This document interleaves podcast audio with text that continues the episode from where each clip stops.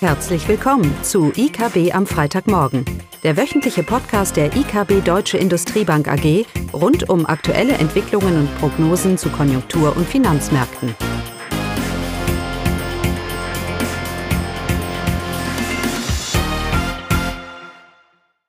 Willkommen zu IKB am Freitagmorgen, heute mit Caroline und mir, Eugenie.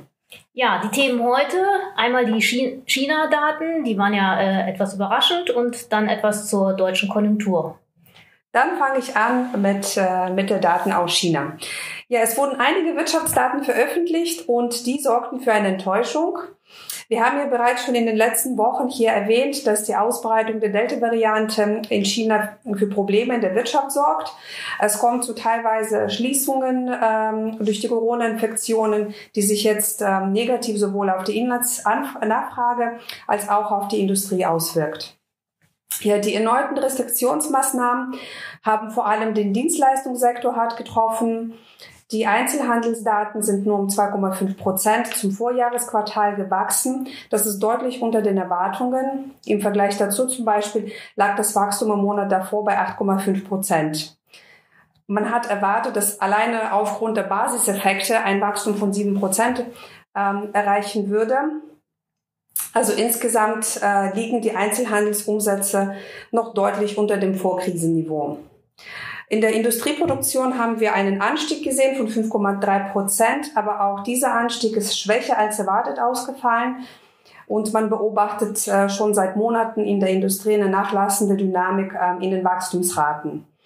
Was die Produktion Industrie belastet, ist zum einen die nachlassende Inlandsnachfrage, ähm, aber auch hier schon oft erwähnte Problematik der Lieferkettenunterbrechungen, die in China weiterhin bestehen bleiben und ähm, ein zusätzlicher belastender Faktor für die Industrieproduktion sind auch die steigenden Erzeugerpreise. Im August ist der Produzentenpreisindex um 9,5 Prozent zum Vorjahr gestiegen. Das ist vor allem auf die Verteuerung der Rohstoffpreise zurückzuführen. Also insgesamt lässt sich zeigen, dass die Frühindikatoren auf eine Abkühlung äh, des wirtschaftlichen Aufschwungs hindeuten.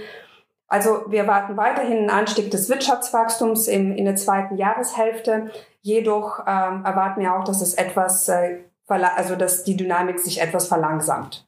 Und die Frage ist auch, was bedeutet eigentlich diese Entwicklung in China für Deutschland? Ja, China ist natürlich ein wichtiger Wachstumstreiber weltweit und damit natürlich auch für die deutsche Wirtschaft. Und ähm, ja, mit diesen Aussichten für China, so wie Eugenia das dargestellt hat, ist das natürlich auch eine Eintrübung für den Ausblick für die deutsche Wirtschaft. Bisher waren die Daten äh, ja alle noch recht gut, wobei sich schon eine Verlangsamung auch in Deutschland äh, dargestellt hat. Aber jetzt zum Beispiel die Industrieproduktion im Juli, die ist mal wieder gestiegen. Allerdings, das war auch äh, nur das zweite Mal in diesem Jahr, dass wir einen Anstieg gesehen haben.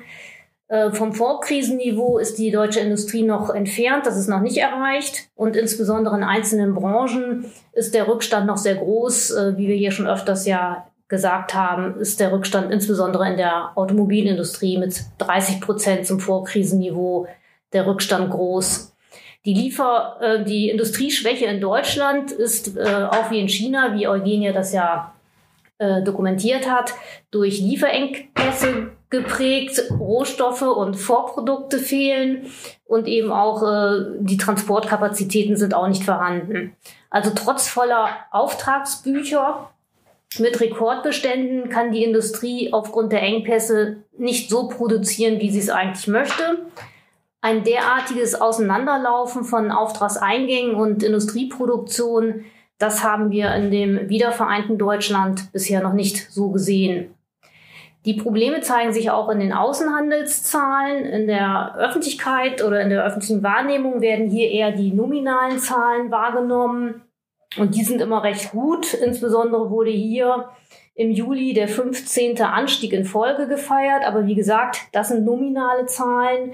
Wenn man sich die realen Zahlen anguckt, also die, wo die Preisniveausteigerungen herausgerechnet wurden, wenn man sich diese Zahlen anguckt bei den Exporten, dann sieht es nicht mehr so gut aus.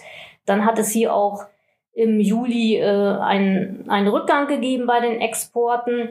Und auch bei den realen Exporten ist es so, dass wir das Vorkrisenniveau noch nicht erreicht haben in den monatlichen Zahlen. Die nominalen sind natürlich schon über dem Vorkrisenniveau. Also auch hier im Außenhandel zeigen sich die Probleme der Industrie mit den Lieferengpässen. Für Enttäuschung haben auch die Einzelhandelsumsätze in Deutschland gesorgt im Juli mit einem Minus von 5,1 Prozent.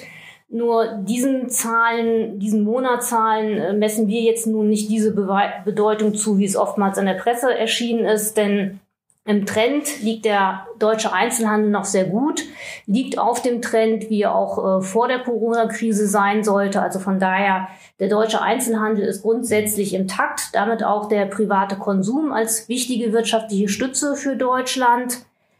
Aber eben immense Nachholeffekte sind jetzt auch nicht mehr zu erwarten. Ja, was bleibt letztendlich festzuhalten für die Konjunktur? Also ganz allgemein dürfte die konjunkturelle Dynamik in den nächsten Monaten verhalten sein. Die Industrie weltweit, eben wie Eugenia das ja auch dargestellt hat, durch China bedingt. Die Industrie weltweit und in Deutschland wird weiter unter den Lieferengpässen leiden und die sta starke Erholung des privaten Konsums im Dienstleistungsbereich, dass dies zumindest äh, in Deutschland nach dem Ende des Lockdowns in weiten Teilen am Auslaufen. Also hier werden wir nicht mehr die großen Impulse sehen. Der Ausblick für das dritte und vierte Quartal, das haben wir auch schon des Öfteren gesagt, trübt sich zunehmend ein wobei das äh, Wachstum im dritten Quartal in Deutschland noch recht positiv verlaufen sollte, aber eben auch technisch bedingt durch Überhangeffekte aus dem zweiten Quartal. Das vierte Quartal dürfte dann sicherlich schwächer verlaufen. Aber grundsätzlich, damit wir wieder mit etwas Positivem enden, äh, grundsätzlich bleibt das positive Konjunkturbild intakt, dass wir weiterhin von einer Belebung ausgehen. Nur eben diese Belebung könnte sich verzögern und könnte sich weiter ins nächste Jahr verschieben. Ja, damit hätten wir es, oder? Genau. Dann schönes Wochenende. Jo, tschüss. Tschüss. Das war das wöchentliche IKB am Freitagmorgen. Sie wollen immer über neue Ausgaben informiert bleiben? Dann direkt den Podcast abonnieren. Oder besuchen Sie uns unter www.ikb-blog.de slash podcast.